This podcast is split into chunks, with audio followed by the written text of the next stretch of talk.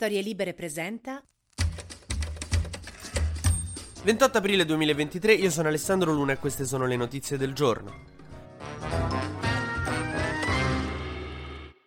Per il centrodestra ieri è stata una giornata talmente di merda che secondo me stavano rimpiangendo il 25 aprile, saranno divertiti di più a ricordare la resistenza che ieri alla Camera, perché che è successo? Non è passato il DEF, e quindi la maggioranza è andata sotto alla Camera, una cosa molto grave su un provvedimento molto importante. Il DEF è il documento di economia e finanza, praticamente il piano programmatico attraverso cui il governo può fare le riforme facendo debito, senza sto DEF non si può fare niente. Giorgetti ci aveva lavorato come Dottor Dre aveva lavorato all'ultimo album, cioè passava mesi lì a scrivere DEF, gli amici uscivano, oh stiamo andando tutti al parco, vieni Giancarlo, no devo stare qui a scrivere il DEF, a un certo punto è uscito dalla sua cameretta con la barba tutta lunga e sporco, dice ho finito il DEF, votatelo. E i parlamentari di centrodestra si sono scordati di venire in aula, quindi non è passato, è andato sotto. Molti hanno pensato, oddio, quindi casca il governo Meloni, perché il precedente che abbiamo sulla maggioranza che va sotto alla Camera è il governo Berlusconi 2011, quando appunto il governo andò sotto e Berlusconi si andò a dimettere. Solo che lì era un atto di sfiducia del Parlamento verso Berlusconi, qui era che si sono proprio scordati. È la prima volta in cui il documento di economia e finanza non passa in Parlamento, per cui adesso saltano i 3,4 miliardi che la Meloni voleva mettere nel taglio al cuneo fiscale per i lavoratori. E pensate che roba, cioè raga, io vi giuro sto iniziando a empatizzare un sacco con Meloni. Cioè lei aveva preparato sto taglio del cuneo fiscale per i lavoratori, con già aveva fatto la cartellina e le grafiche, la torta con la sua faccia con scritto abbiamo tagliato, cioè era tutto pronto per approvarlo il 1 maggio, la festa dei lavoratori, perché quindi lei voleva far passare il taglio del cuneo fiscale per i lavoratori il giorno della festa dei lavoratori, cioè aveva pensata benissimo e non gli è passato perché ste pippe non si sono presentate in Parlamento.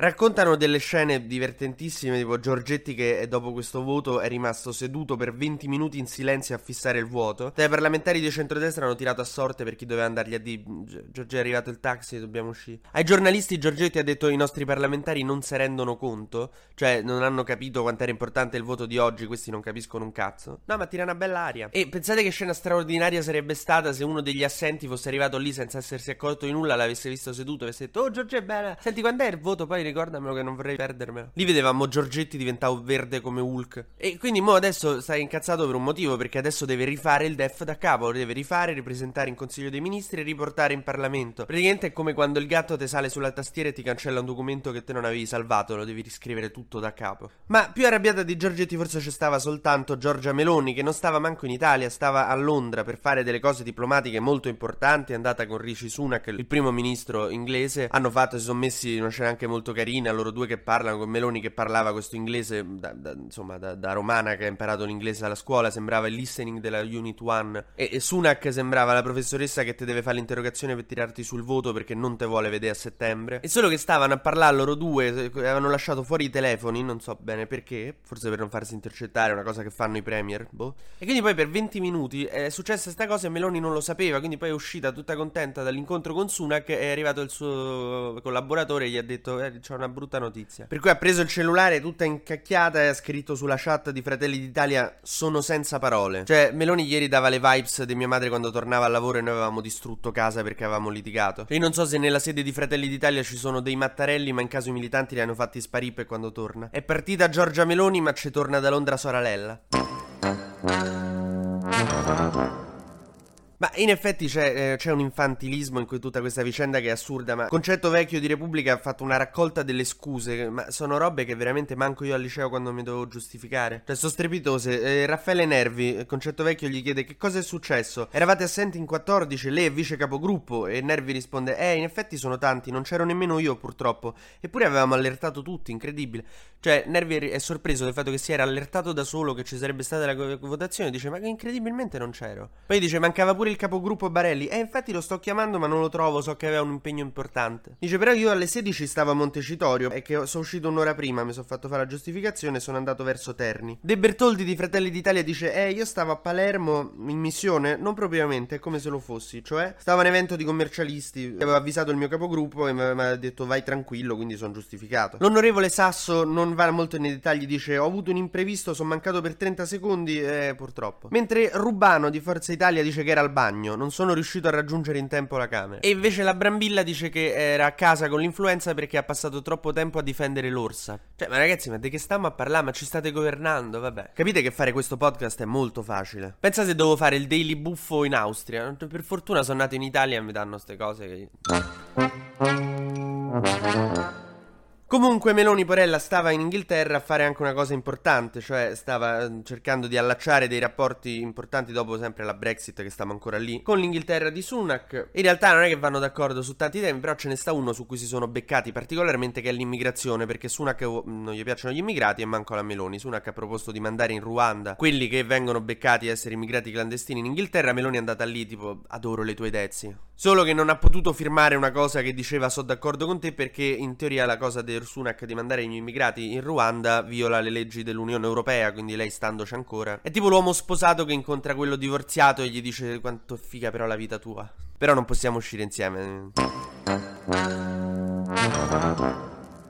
Oh, poi si è parlato un sacco ieri di questa cosa dell'armocromia di Schlein, ma io non gli darei, cioè mo basta ragazzi, ho capito, se fa una battuta poi fine, cioè l'intervista era molto lunga, si è parlato solo di sta roba dell'armocromia. Invece ieri è stata la giornata anche di due sentenze abbastanza importanti. Una, la Cassazione ha detto che la trattativa Stato-mafia non c'è stata, come sostenevano molti da tanto tempo, e altri invece erano convinti che ci sia stata. Sono stati assolti il generale Mori del Ross e dell'Utri, cioè Ross che tra l'altro si è appena reso protagonista dell'arresto di Messina Denaro, mentre è stata archiviata l'inchiesta sui fondi russi alla Lega. Vi ricordate la cosa del Metropol, Savoini che andava in Russia, che l'accusa diceva andava in Russia per stringere un accordo sul gas con la Russia di Putin per far arrivare poi dei soldi alla Lega. Salvini chiede le scuse di tutta la politica italiana, molti tra cui io rimaniamo un po' così, perché comunque nella sentenza c'è scritto: gli atti posti in essere erano inequivocabilmente diretti verso l'obiettivo finale di finanziare illecitamente il partito Lega, che vuol dire che avevano in mente di fare una cosa farabutta ma non l'hanno fatta, quindi non li possiamo condannare.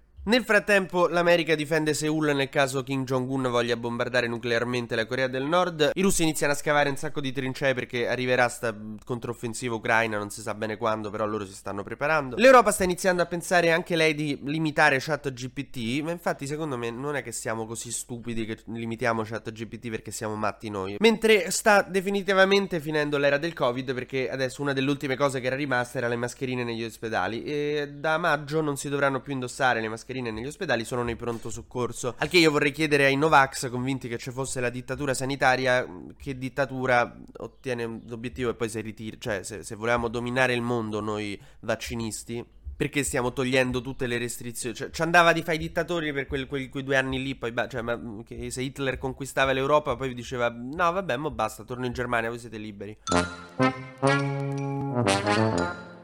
TG Luna torna la settimana prossima, questa volta dal martedì al venerdì, perché lunedì è 1 maggio, e sempre tra le 12 e le 13.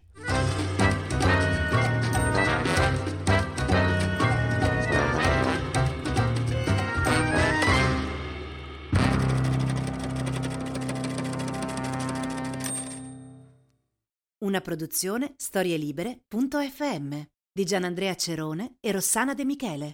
Coordinamento editoriale Guido Guenci.